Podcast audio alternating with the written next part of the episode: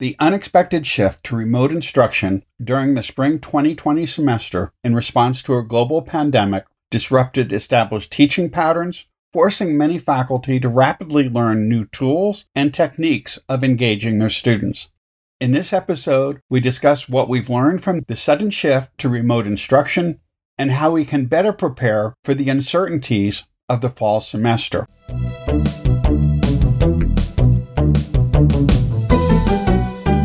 Thanks for joining us for Tea for Teaching, an informal discussion of innovative and effective practices in teaching and learning. This podcast series is hosted by John Kane, an economist, and Rebecca Mushtare, the graphic designer. Together, we run the Center for Excellence in Learning and Teaching at the State University of New York at Oswego.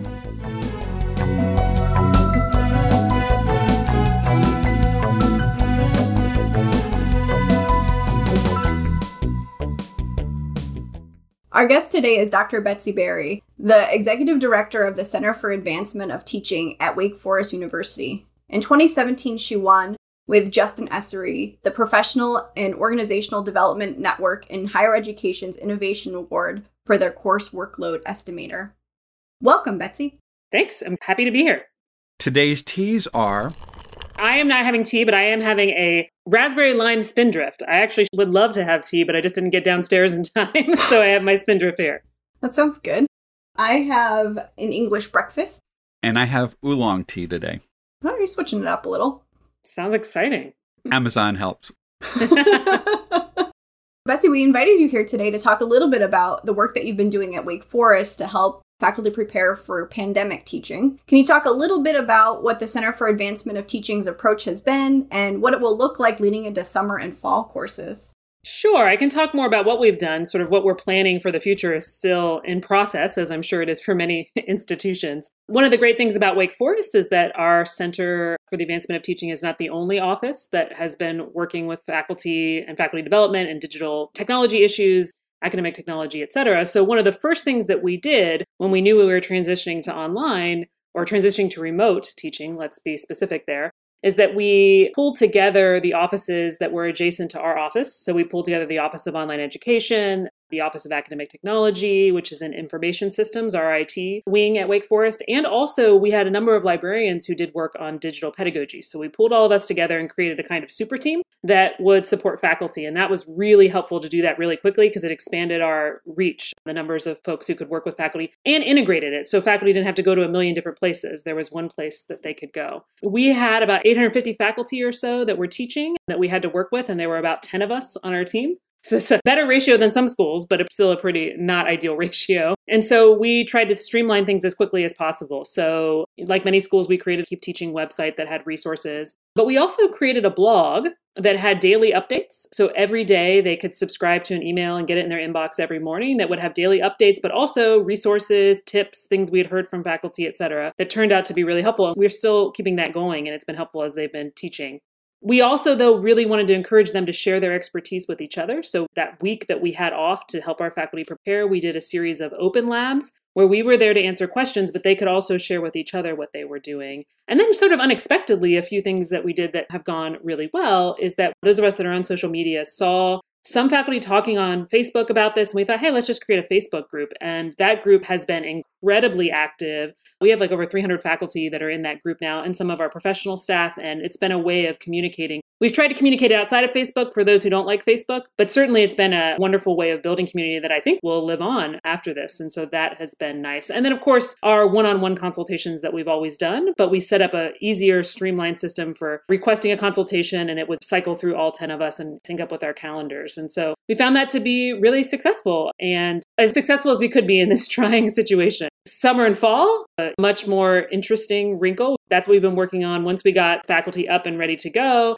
we now could transition to thinking about how are we going to support faculty in the summer and fall. And one of the things we've been saying all along, many institutions have, is that what we did in the spring, where we had one week to transition, is not really robust online teaching. At the same time, we don't necessarily have the staff and resources to transition all of our courses online for the summer in a robust way, but we have more than a week. So we're trying to hit some sort of middle sweet spot where it's not exactly what we would ideally do with online education at Wake Forest, but it's better and more intentional and takes more time than what we did for remote teaching. So currently we're planning for those who have volunteered to teach in the summer to run a three week course for them to take asynchronously online to learn more about teaching online. And then we're also going to offer all 10 of us to do one on one consultations and some minimal instructional design work with them.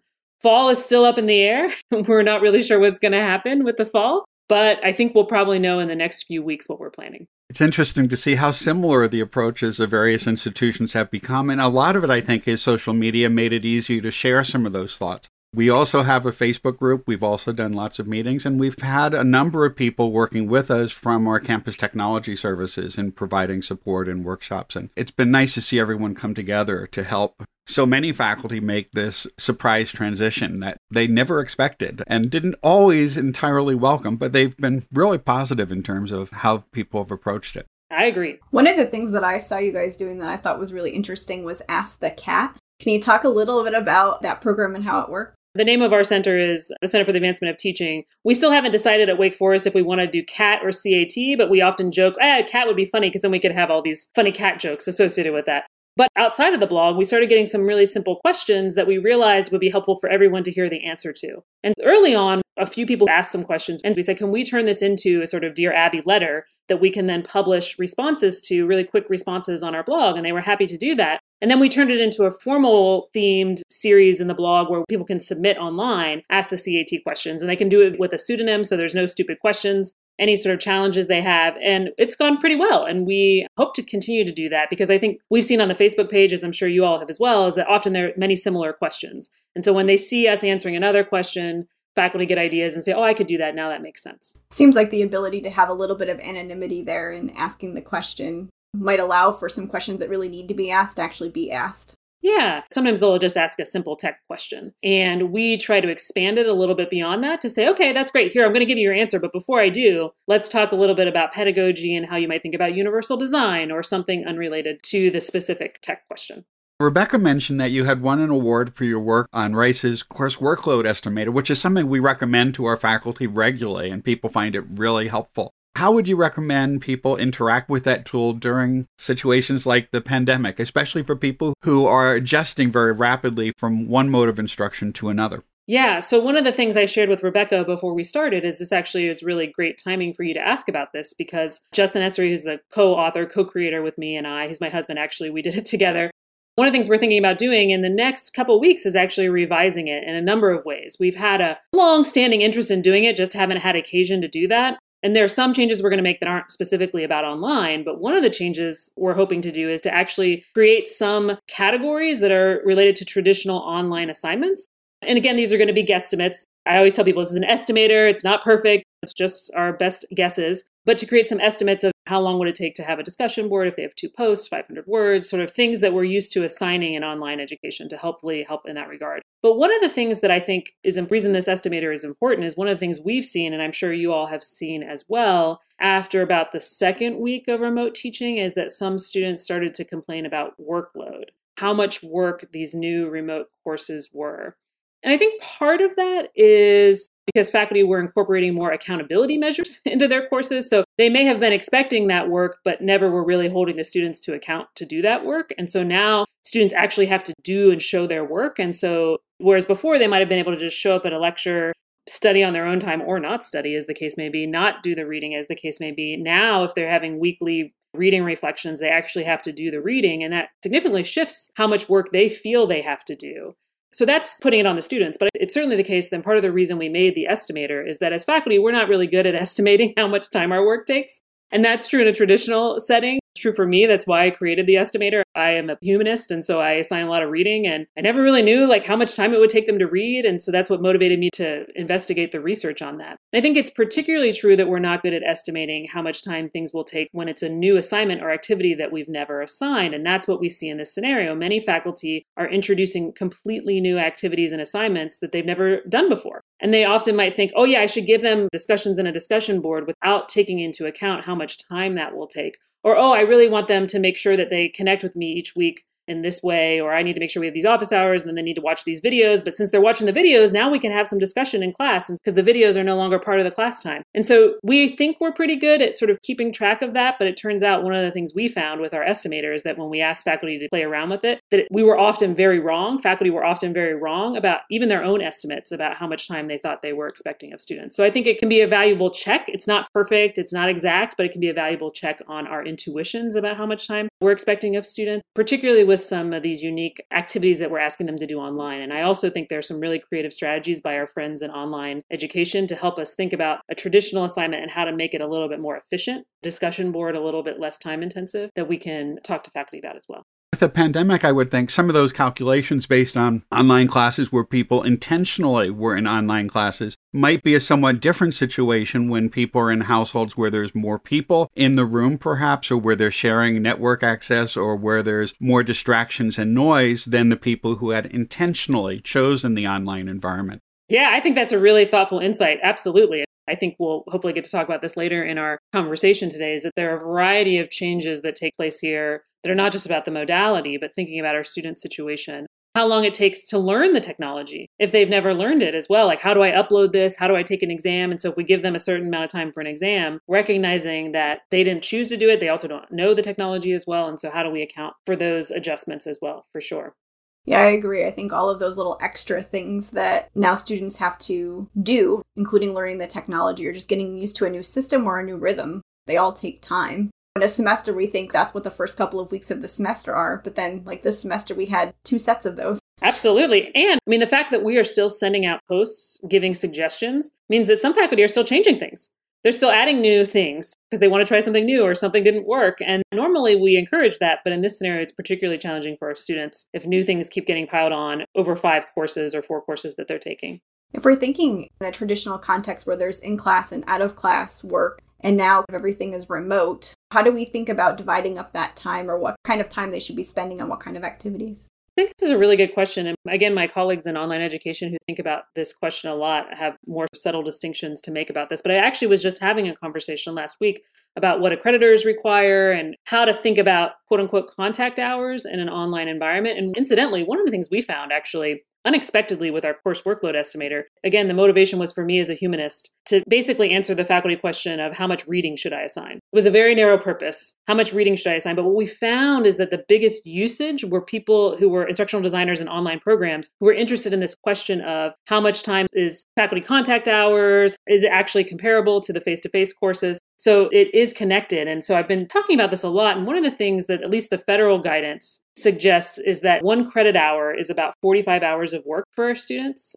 So over 15 weeks, one credit hour, you do two hours out of class for every hour in class over 15 weeks. And so it's about 45 hours. They don't really enforce it. It's a complicated question or a comparable amount of work, but that's an easy way of thinking about it. It's about 45 hours of work for a single credit hour. And then 15 of that is expected to be in the presence of the professor. So traditionally, that would mean 15 of that you go to class, 30 of it's at home. That's the traditional model that we think of. But in online, of course, it's different because everything is at home. So one thing you could just say, well, everything's at home. So then the professor never needs to be engaged. Like you can just say, I'm going to record all my lectures, put them all up, and then I'll grade your exam at the end. Of course, we know that that's not good pedagogy, online or otherwise. And so I think the way to think about this is of the 45 hours of work your students are doing, are at least 15 of those hours somehow engaging with the faculty member. But that could be, for example, a discussion board where the faculty member is in the discussion board engaging and providing feedback. It could be one on one sessions where you work on a paper together with the student in an office hour. There are a lot of ways you can imagine faculty presence and engagement that don't have to be let's have a synchronous video conference session. But there are some good reasons for that too, particularly in the remote environment where students want some continuity to what they've already done. But I think that there should be more flexibility, and I think there often is in good online programs about what counts as those contact hours, but without just saying, oh, as long as we have a video, that counts as a contact hour.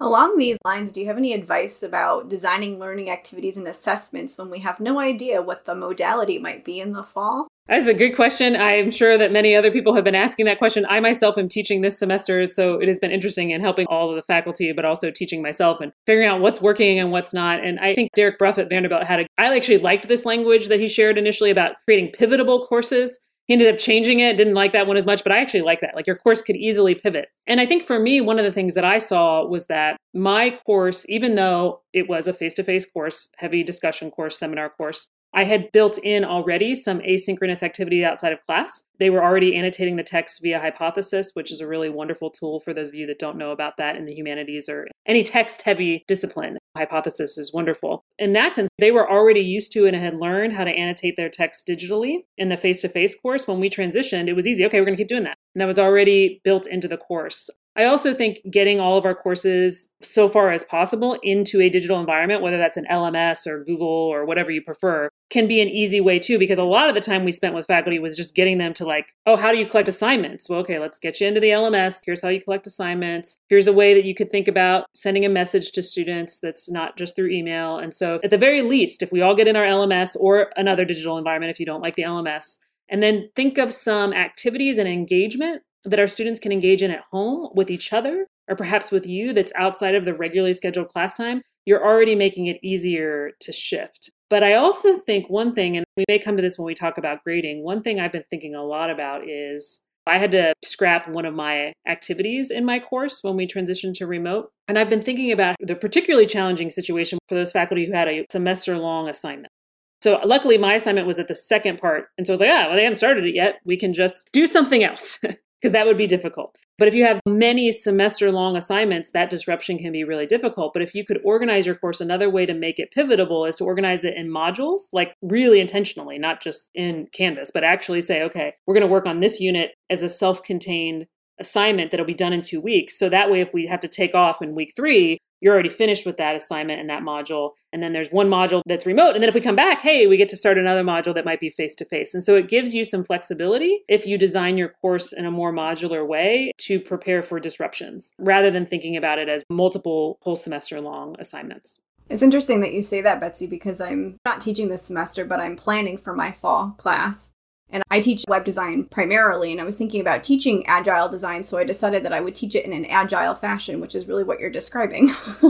yeah, great, so that's smart. I've started mapping out what that would look like in these little sprints to work on a larger project. And we would do maybe two projects, one that was collaborative and one that was individual, but in sprints that would rotate between the two projects. So I've been mapping out what that might look like. And my real reasoning for that was specifically if something was going to be disrupted or if it was going to be online i thought it would be a little easier to help students through the project if it had these clear checkpoints and finishes to things before starting something new one of the things that made me start thinking this way, and this goes back to the question of how we're preparing for fall and all the scenarios that all the institutions are thinking about. Beloit College just decided that they were going to actually teach their fall semester in two seven and a half week sessions, essentially.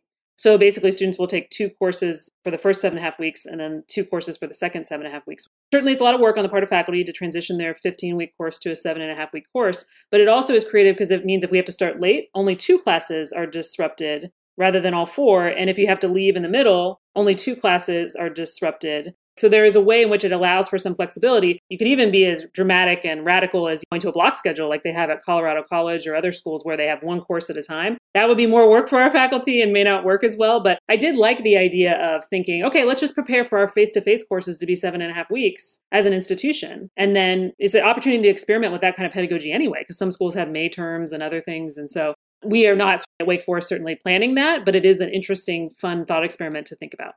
One issue that we're talking about on our campus is how faculty should administer final exams and grading and assessment. And there's a lot of concern over people trying to give timed exams and put other limits on students. What are your thoughts on how we should deal with assessing students as we move towards the end of the semester? Yeah, it's a great question. So, there are a number of issues at work here. One is the challenges that students have at home and thinking about good universal design principles of giving students as much time as possible if it's not one of your outcomes. If doing things quickly is not one of your outcomes, that's an important thing to think about. Often, also, what's in the mind of people, though, is academic integrity. And so, part of the concern of a number of faculty as well I'm usually proctoring it in person. So, how do I give an exam in a way where I'm not going to be there in person? And then that raises all sorts of interesting challenges associated with technology and the privacy concerns with those online proctoring systems. And so, certainly, we've been thinking a lot about this too and how to give advice. One of the first easy answers that anybody who's in pedagogy is going to say is come up with different design for your assessments. And I think absolutely we should start there. I don't need to give a timed exam in my course. There are ways I can write the question where I'm not worried about academic integrity issues. So there are certainly ways in which that's possible. But I do want to be mindful of my colleagues in intro languages or my colleagues in intro math, where there are some recall outcomes that are really important for them. And so I think I always want to just be careful to not say, like, ah, how dare you have any recall outcomes, because that's just not good pedagogy. I don't think that's necessarily true. So for those colleagues who have recall outcomes, it becomes a more interesting question. On our blog, we have a post on this that we could share if you're interested, where my colleague Anita McCauley, who's amazing, posted a flowchart of ways of thinking about okay, if you have an exam, what are ways that you can think through how to do something differently? And one of the first parts of that flowchart that I really like is if you've already assessed it before, you may not need to assess it again. And so, particularly for my colleagues in Spanish and other intro languages, maybe they've already assessed their ability to conjugate verbs. Do you need to have it on the final in a cumulative way? That was just something that often has not been on the table and talked about, and I think it's worth saying. But beyond that, they might be somewhat different outcomes where they have to recall but then explain why the verb was conjugated in that way. And so there are ways you can see whether they know it or not that they can't just get on the internet. And so being mindful of the challenges there, but also saying that let's try as hard as we can to come up with alternative assessments. Then the questions of how much time to give them, again, always come back to say like is speed one of your outcomes and almost always it's not almost always the reason there are timed exams is because they're in the time frame of the class so there's 75 minutes for them to sit in the class and take the exam, and that's why there's a limit. It's not because speed is actually an outcome. So now they actually have some more flexibility where they could give them more time, and the technological tools allow them to give them more time, and you can extend it as far as you want. I will often say it's instead of giving accommodations to a student to get extra time, give the whole class extra time, especially as they're learning new technology.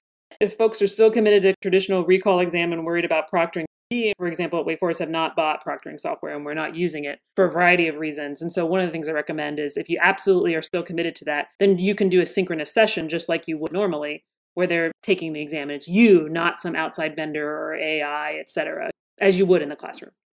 I'm not sure the problem though is just due to recall type exams because I can speak from my own experience. Last week, I gave a test, which were all applications in econometrics and copies of the questions where there were many different variants. For one problem, there were seven variants. Most of those problems ended up on Chegg within about 15 minutes of the release of that. And answers were posted. Many of them were really bad answers, which helped make it really easy to find these things. Yes, yes. Within less than an hour of the time the exam was released. So even when people are doing some problems, there are some issues. Or even when they're asked to write essays, there are people out there who are willing to provide those responses for them. Oh, yes. And actually, that would be true in face to face classes too, if you're not doing in class essays. That's the one level of academic integrity that you just are never going to be able to catch if you pay somebody to write your essays for you or take your online exam. My background, incidentally, is as an ethicist, so I think a lot about questions of academic integrity. I always get mad at my students when I give this lecture, like, this is an ethics class. You need to take this seriously. But it is true that the empirical research on students' behavior in this regard is not heartening, let's put it that way. So I really appreciate all the literature about we need to trust our students, and there's a certain framework of what happens when we come into a course where we don't trust our students. But the empirical literature about what students admit to have done is really not heartening. And so I do think it's okay for us to think about these questions that you're thinking about, John, which is okay, we're creating conditions where they're tempted. And that's something also we don't want to do either, is to create the conditions where students might be tempted, particularly for students who do have academic integrity, because then they're at a disadvantage if they choose not to engage in that kind of sharing of resources. What did you do, John? How did you address this? I'm just dealing with it now. I was just grading those today. Yeah, so, it's so tough. right now I'm trying to identify the students and I'll be having conversations with them. Because there were so many varieties of questions out there, it's going to be pretty easy to identify which student did which. One interesting thing is someone took one of the answers and ran it through a paraphrasing tool so that the error terms in the equation became blunder terms in the equation, which was a pretty obvious paraphrase. It was interesting. One of the things I've appreciated about this moment and having conversations like you and I are having right now is that it's encouraged some faculty to think in different ways about assessment. They have a standard way of assessing. This is the kind of thing that I've done for years. And now I have to think, oh, well, what could I possibly do differently? So, one thing I just keep coming back to when I think about my own courses, there are challenges with this, there are problems with this because it can be stressful for students. But I think oral exams are often some of the most effective ways to see whether a student knows something is that you face to face come to my office hour and let's talk about it. Tell me, and then I'll ask follow up questions. That's a way to really tell whether a student knows something. And so you can still do that virtually. Now, that takes more time, especially if you have a big class. But thinking sort of outside of the box in that way of how can I verify is important. I have a couple colleagues that are ethicists too who have devoted their life to this issue of academic integrity and it consumes them in some ways, I understand that because it's a real violation of trust and it harms other students. But at the same time, too, I worry sometimes that it becomes so consuming for us that we lose track of all the other things that we should be thinking about with teaching. And so, in this scenario where it's as crazy as it is, this is why I think the pass fail designation that many of our schools have done have made things easier because we also know empirically that students are less likely to cheat when it's a pass fail environment. I think the fact that many of our schools did optional pass fail means that we're still in this wrinkle space where many of our students still want to get the good grade and so they're taking it for a grade and there's still temptations but thinking of ways to make it less high stakes can be another way as well to reduce the likelihood of academic integrity but it is going to be a challenge that there's no quick and easy solution for. I don't have your solution john. Well i don't either maybe right somebody now. maybe somebody will that they can tell us too listening to this podcast one thing I am also doing is I have scaffolded assignments where they have to develop things from the very beginning up to their final projects. And there it's much more difficult for academic integrity problems to show up because they've been guided and getting feedback all the way through. And that tends to reduce it. But when you're trying to test some other things that they're not using in their projects but might need to know in the future, there are challenges there. I think another question that's come up quite a bit is how to grade fairly just over the course of the semester, either this semester or future semester when there might be potential for another outbreak or something. When students are not in optimal work conditions, there's distractions, they might be sick, they might be dealing with family members who are sick. What do we do to make sure we're fair? Again, coming back to me as an ethicist, I think a lot about academic integrity, but also about grades and what it means to be fair. And there's some people who would make the argument that there's certain notions of fairness that it's impossible to grade fairly even in normal situations especially if we're taking into account differences in student background et cetera that there are always going to be disadvantaged students in our classes. And so thinking about what a grade is is really important. And again i've been heartened by the fact that these challenges have led so many of our faculty to start thinking in new ways about well what the heck is a grade? And how do i want to think about my grades? And i do think that one way of thinking about fair grades is actually not the model of well we need to take account of all these challenges that students have. One way of thinking about fair grades grades is that all the grade is is a measure of their performance. Now, you could say that that's unjust for other reasons, but that it's at least I'm treating all the students the same. So this is the difference between equality and equity. So like we're treating them all equally. That's a measure of performance and mastery. So it's ensuring the integrity of the grade. But what's interesting is that most of us don't actually grade that way. Most of us have all sorts of other things in our grading scheme that are about behavior rather than about outcomes. So like you have to show up, you have to turn these in by this due date, you have to make sure you participate in class. And I have those in my typical grading scheme as well. And those we refer to as behavioral grades. And there are some educational theorists, as you two probably know, that would argue that you should never grade on behavior. You should never have behavioral grades. I think we could have a much longer discussion about this. I sort of think there are some good reasons for doing it in the context of higher ed, at least.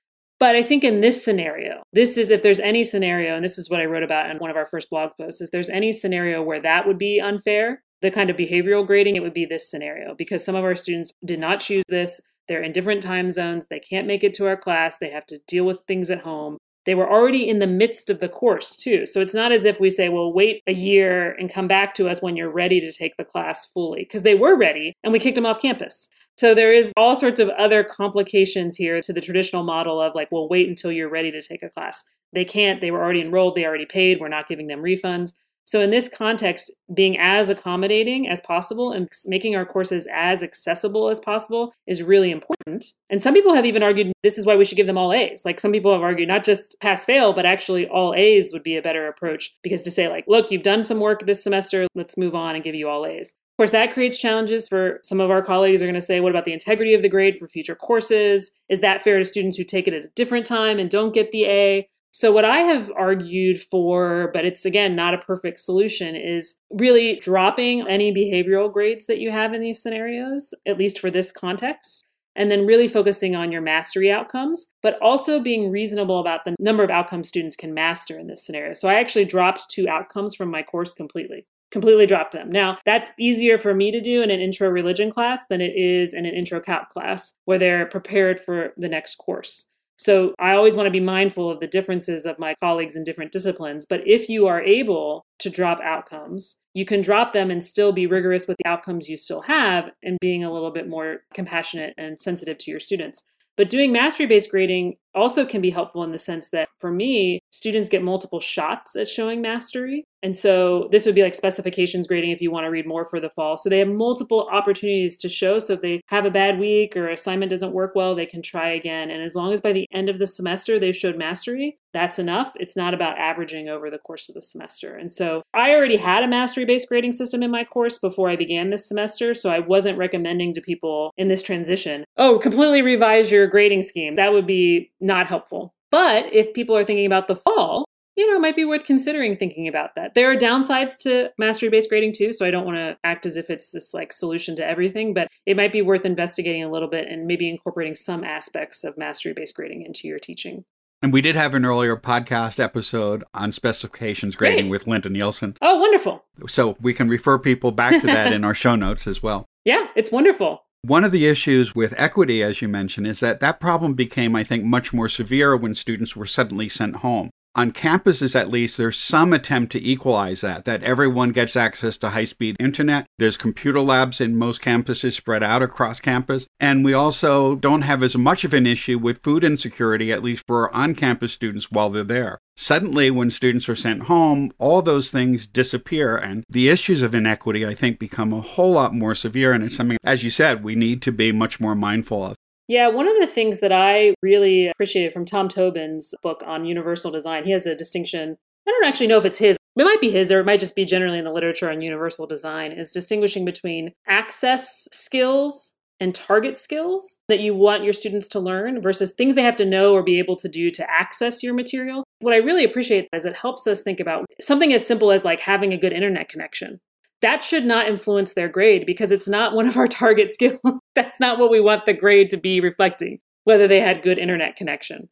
What we want the grade to be reflecting are the target skills that we're interested in. So I think the way to think about equity here is to focus on any place where things that are irrelevant to your course outcomes are getting in the way of students being able to learn and demonstrate their mastery. That's where you want to be lenient. That's where you want to come up with solutions. So, for example, in my first year writing courses and English as a second language, if the thing that you're assessing is not grammar, the thing you're assessing is the way they develop their ideas, the grammar can be a barrier. So there are ways in which you don't want to grade on that because your target skills are really about developing ideas. And so that's a sort of inclusive teaching practice that's really important in this scenario. What are the things that make it difficult for the students to show up in our Zoom session and how am I going to create alternatives for them? One thing that we have suggested to our faculty is if you're doing Zoom sessions, of course, they should be optional, but we also suggested recording it so the students who couldn't be there could watch it. Setting aside the problems with privacy, of course, we can talk about that too. But there's another wrinkle there too, which is that then that means some students get the interactive, quote unquote, face to face engagement, but the other students only get to watch recordings the whole time. So, one of the things we've also said is for equity is also to think of other ways you can engage with those students who can't come to the Zoom sessions in a way that's asynchronous or that perhaps in a separate time without overly burdening the faculty member as well.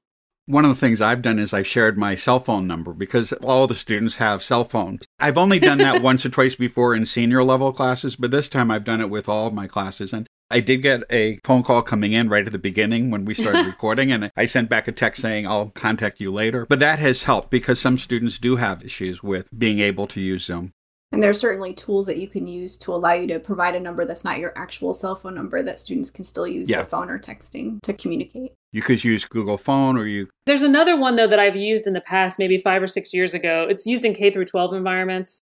Oh, Remind. Remind is the one. Yeah. So I actually used that when I started to realize my students weren't checking email anymore.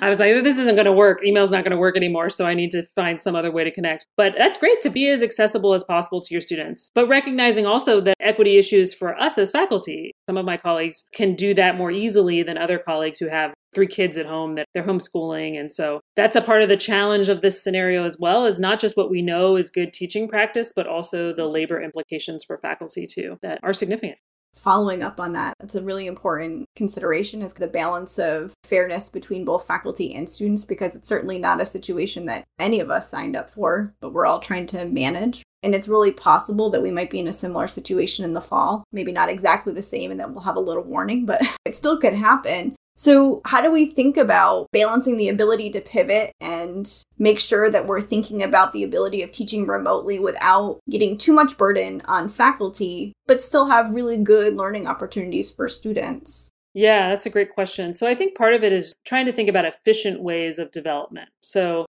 I was, and you too may feel the same way, that that week that we had to transition, I have never seen so much learning happening in a week and so much effort and work and those of us in faculty development probably would never have dreamed. I mean, I don't know, maybe we would have dreamed that that would happen, but it was a really remarkable thing to see that faculty teaching other faculty can accelerate this in a way that often the model of one instructional designer with one faculty member for six months that model, like that's how much we need. Well, maybe not now. Maybe we see that if you have to get it done, we'll get it done and we can have one to many trainings. We can have faculty training each other. We can accelerate that in some ways, I think is important. But support is also important. So making sure that we're supporting faculty as they're learning what things they can do. And also, what we often do in faculty development is talk about efficiencies. So it's not just we're going to give you a million new pedagogies that we know work, but we're going to give you a pedagogy that's actually going to save you time. And that is really powerful with our faculty. And I think we can do the same thing here. So if we know that there's a faculty member who has children and has had a hard time with this transition because they can't do synchronous Zoom sessions, maybe we talk with them about other alternatives that might be easier for them, that they can prep in advance, that will make that transition easier without having to show up at a set time for those synchronous sessions with their children at home.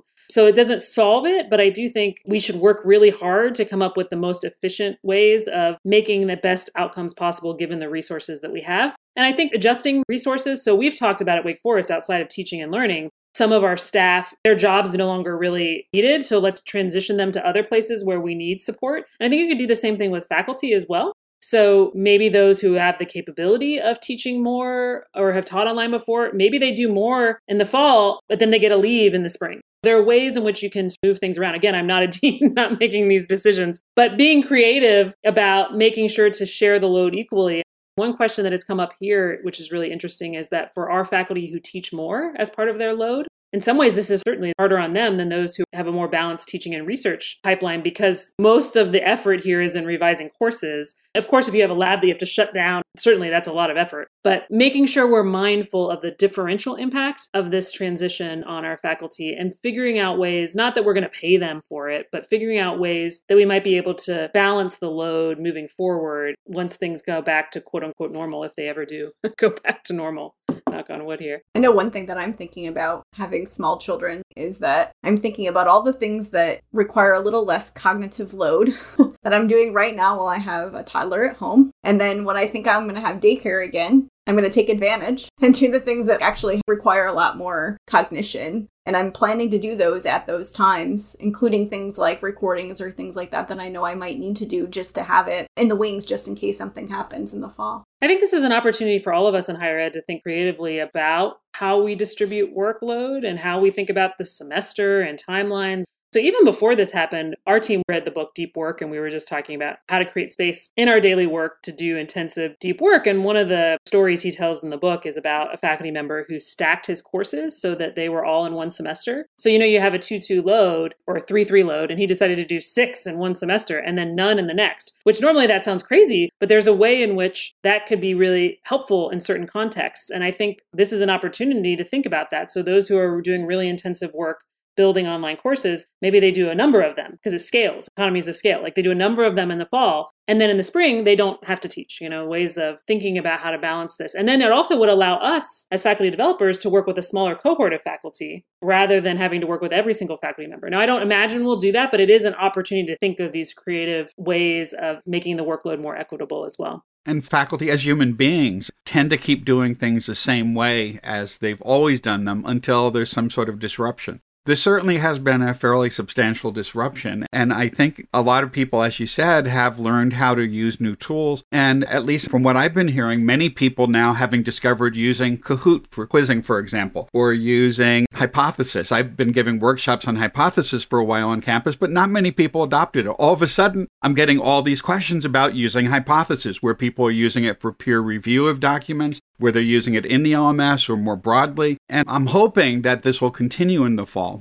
What sort of reactions have you been getting from faculty who are trying some new tools? Yeah, I mean, there's so many who have said, oh, wow, I can totally use this in my face to face classes. And that's really exciting to hear that they're going to keep it. They're going to keep the strategies in their face to face courses, or if it needs to go remote, of course, as well as well as, oh, now I know how to use Canvas, so I'll actually use the gradebook. Things that are going to be nice for our students as well. Students have been asking for to have a place where they can see all their courses together. I think there was a kind of fear about these technologies in some ways, and now that they were forced to do that, oh, ah, it's not so hard. Now, some things are difficult, some things are challenging associated with developing a really well designed online course. But some of these little tools that they have to use in this environment can be helpful in what they're traditionally doing in their face to face courses. And I've seen many of them say they're going to do that, which is such a wonderful wonderful thing to hear, as well as pedagogical decisions they've had to make about assessment, about universal design, about academic integrity, grading. All the things they're learning there can also translate back to their courses too, even if we don't go remote. And I think all those like crossover areas are ways that faculty can be more nimble. The word pivoting has been used a lot, but I think also being nimble. I'm using this tool or method and it works both online and in person. So it doesn't matter which modality I'm using, is something to think about.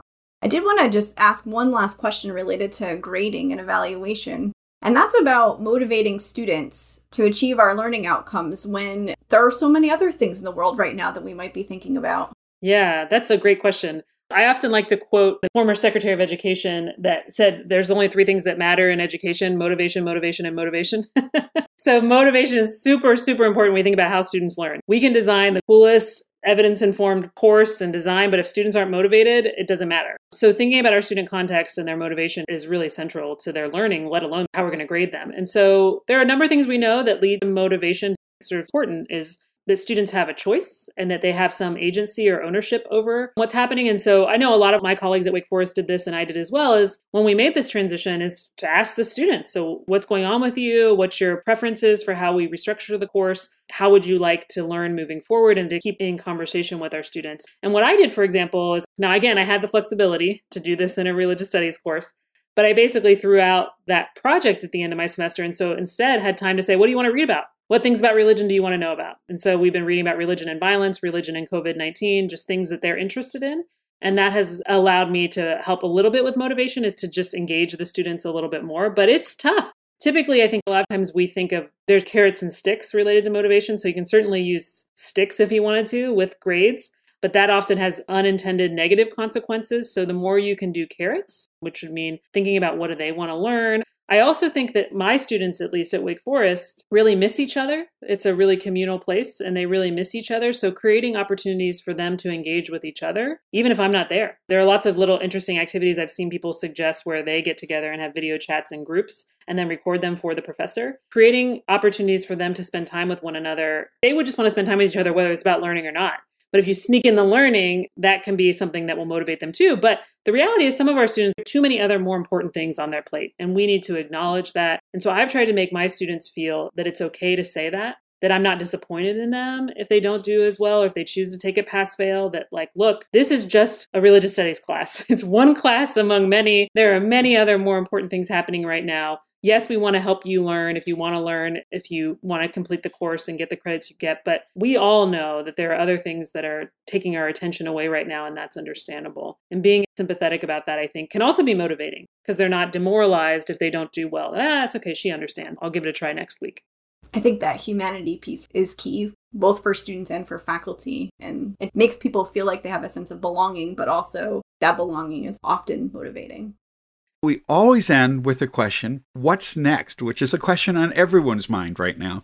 I think for me, and maybe this is unique to me or my colleagues who are in teaching and learning centers and in faculty development, what's next is I want to have some time to reflect back on what I've learned about faculty from this transition and what I've learned about faculty development from this transition. And we talked a little bit about this in our earlier conversation, but I was really struck by what I saw in that week off that we had to learn how to improve. I mean, again, I need to spend more time thinking about this and what we've learned. But one of the things that was really striking to me was how important having a dedicated time to talk about teaching was. Like, this is a week where you're going to work on your classes, faculty. And often we talk about how do we motivate faculty to do professional development, we think about funding, we think about course releases or making it enticing in other ways.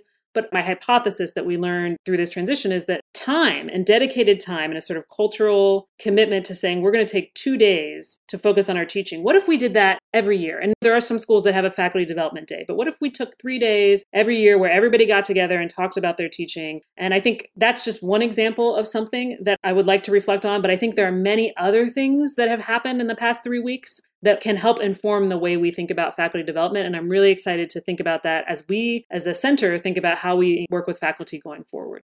Things like that Facebook group that you mentioned, and we have a similar one, has been really helpful in building more of a community than I've ever seen before. Absolutely. Yep, I completely agree. Well, thank you. This has been fascinating, and we wish you luck. Thanks for inviting me. It was great to talk with you all. Yeah, thank you so much.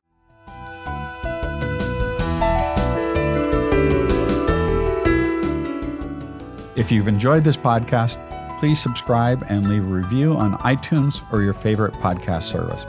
To continue the conversation, join us on our Tea for Teaching Facebook page.